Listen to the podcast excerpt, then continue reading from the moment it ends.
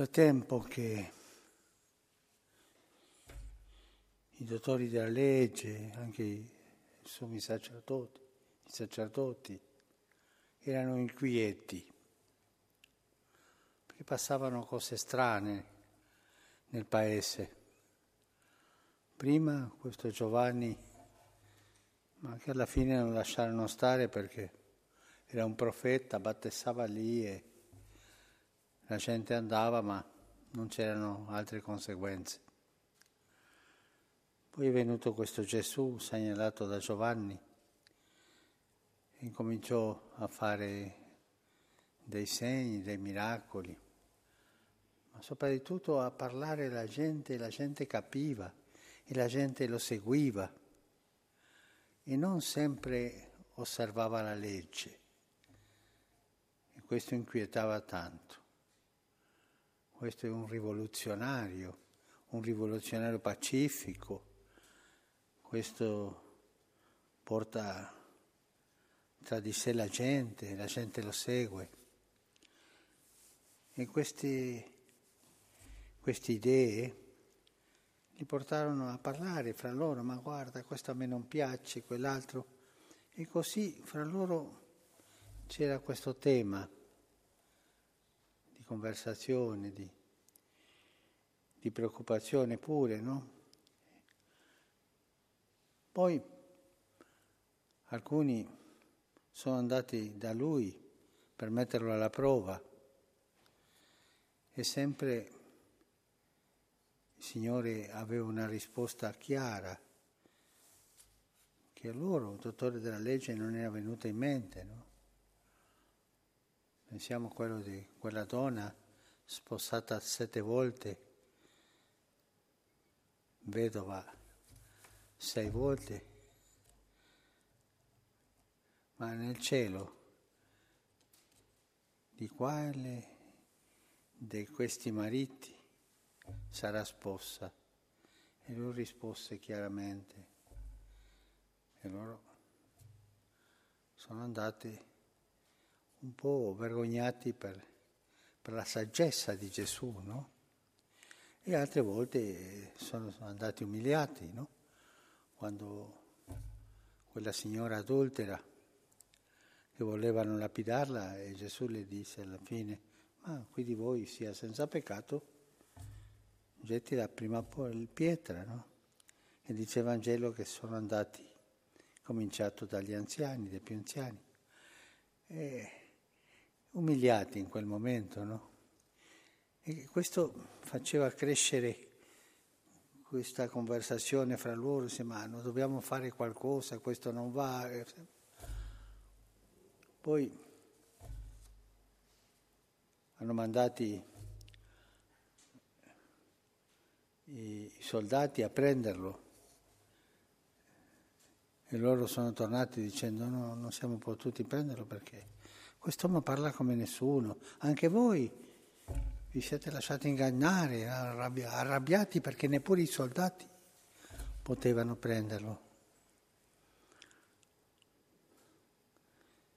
E poi, dopo la resurrezione di Lazzaro, questo che abbiamo sentito oggi, no? Tanti giudei andavano lì a vedere le sorelle, Lazzaro, ma alcuni sono andati a a vedere bene come stanno le cose per riportarle. Ma alcuni di loro andarono dai farisei e riferirono loro quello che Gesù aveva fatto. Altri credette, credettero in lui. E questi che sono andati, i chiacchieroni di sempre, che vivono portando da un lato, dall'altro, dall'altro, sono andati a dirle. In questo momento quel gruppo che si era formato di dottori della legge e alcuni sacerdoti ha fatto una riunione formale. Questo è molto pericoloso, dobbiamo prendere una decisione. Che cosa facciamo? Quest'uomo compie molti segni. Riconoscono i miracoli. Eh? Se lo lasciamo continuare così, tutti crederanno in lui, pericolo, il popolo andrà, andrà dietro di lui, si staccherà di noi. Il popolo non era attaccato a loro. Verranno i romani e distruggeranno il nostro tempio e la nostra nazione. In questo avevano parte delle verità, ma non tutta. Era poi una giustificazione, no? Perché loro avevano trovato un, un equilibrio con l'occupatore, lo odiavano all'occupatore romano, ma politicamente avevano trovato un equilibrio. E così parlavano fra loro. Uno di loro, Caifa, era il più radicale, era il sommo sacerdote. Non vi rendete conto che è conveniente per voi che un solo uomo muoia per il popolo e non vada in rovina la nazione intera? Era il sommo sacerdote e fa la proposta, facciamolo fuori. E Giovanni dice, questo però non lo disse da se stesso, ma essendo sommo sacerdote quell'anno profetizzò che Gesù doveva morire per la nazione. E da quel giorno dunque decisero di ucciderlo. È stato un processo, un processo che incominciò con piccole inquietudini al tempo di Giovanni il Battista e poi finì in questa seduta dei dottori della legge e dei sacerdoti. Un processo che cresceva, un processo che era più sicuro della decisione che dovevano prendere, ma nessuno l'aveva detta così, chiara. Questo va fatto fuori.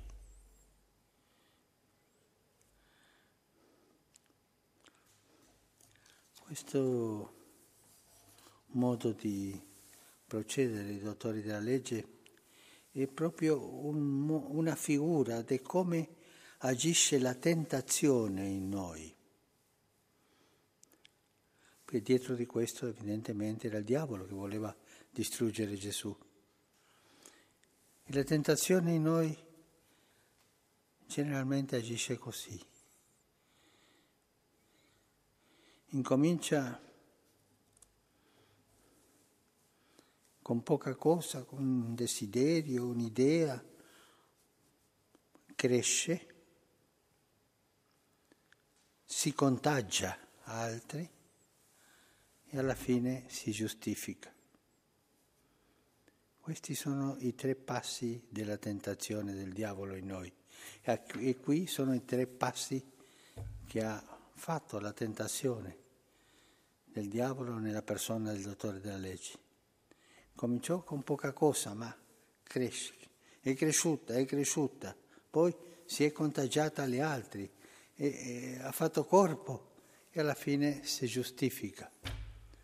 È necessario che muoia uno per il popolo, la giustificazione totale. E tutti sono andati a casa tranquilli avevano detto questa è la decisione che dobbiamo prendere. E tutti noi, quando siamo vinti dalla tentazione, finiamo tranquilli, perché abbiamo trovato una giustificazione per questo peccato, per questo atteggiamento peccaminoso, per questa vita non secondo la legge di Dio. dovremmo avere l'abitudine di, di vedere questo processo della tentazione in noi, quello processo che ci fa cambiare il cuore da bene in male, che ci porta sulla strada in discesa. Una cosa che cresce, cresce, cresce lentamente, poi contagia altri e alla fine si giustifica. Difficilmente vengono in noi le tentazioni di un colpo.